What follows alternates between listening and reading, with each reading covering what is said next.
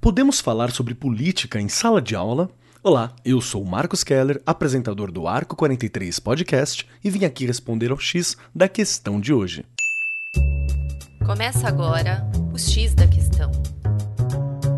A política é algo que permeia nossas vidas. Mesmo que o assunto fique mais evidente durante o período eleitoral, é um tópico de extrema importância para todos, uma vez que as decisões que são tomadas para o coletivo afetam o individual. Em um momento em que o país passa por uma grande instabilidade política e que causa diversas discussões, o primeiro questionamento que surge é: podemos falar sobre política em sala de aula?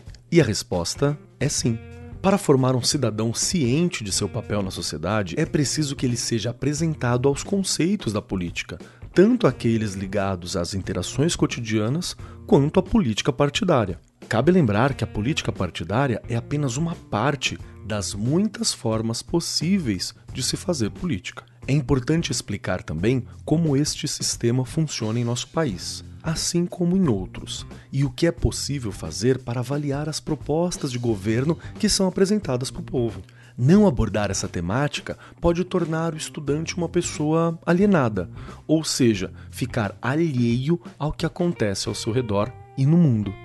Porém, é indispensável que o educador não imponha sua opinião pessoal sobre o que será tratado. Partindo disso, outra dúvida surge: como abordar a política em sala de aula? Criar oportunidades para o debate, a pesquisa e os seminários, especialmente nas aulas de história e geopolítica, é uma forma de estimular o pensamento crítico, o respeito e a tolerância entre ideias e opiniões diversas. No entanto, é preciso adaptar e adequar os temas aos diferentes níveis de escolaridade dos estudantes.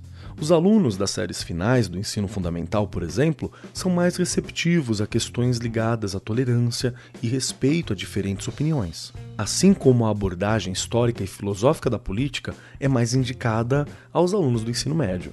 Mais algumas ideias para vocês. Que tal mostrar as diversas formas de governo que existem pelo mundo? Hum? É possível montar um mapa mundi e nele identificar alguns países com as políticas adotadas. Os alunos, inclusive, podem pesquisar sobre famosos políticos de cada forma de governo na história e fazer um grande mural, bem colorido e com muita informação. A época das eleições é um ótimo momento para apresentar aos estudantes as características do processo de votação e qual é a responsabilidade de cada cargo de liderança. Que tal organizar uma votação na sala de aula? Peça que os estudantes montem as chapas e campanhas e que ofereçam propostas concretas para a classe e a escola. O importante, professor e professora, é que tudo seja explicado de maneira neutra e versátil, para que assim os alunos sejam capazes de formar as suas próprias opiniões e crescerem como cidadãos conscientes. Esse é o futuro que nós queremos e precisamos. E esse foi o X da Questão, as pílulas quinzenais do Arco 43 Podcast. O X da Questão, por Arco 43, o podcast da editora do Brasil.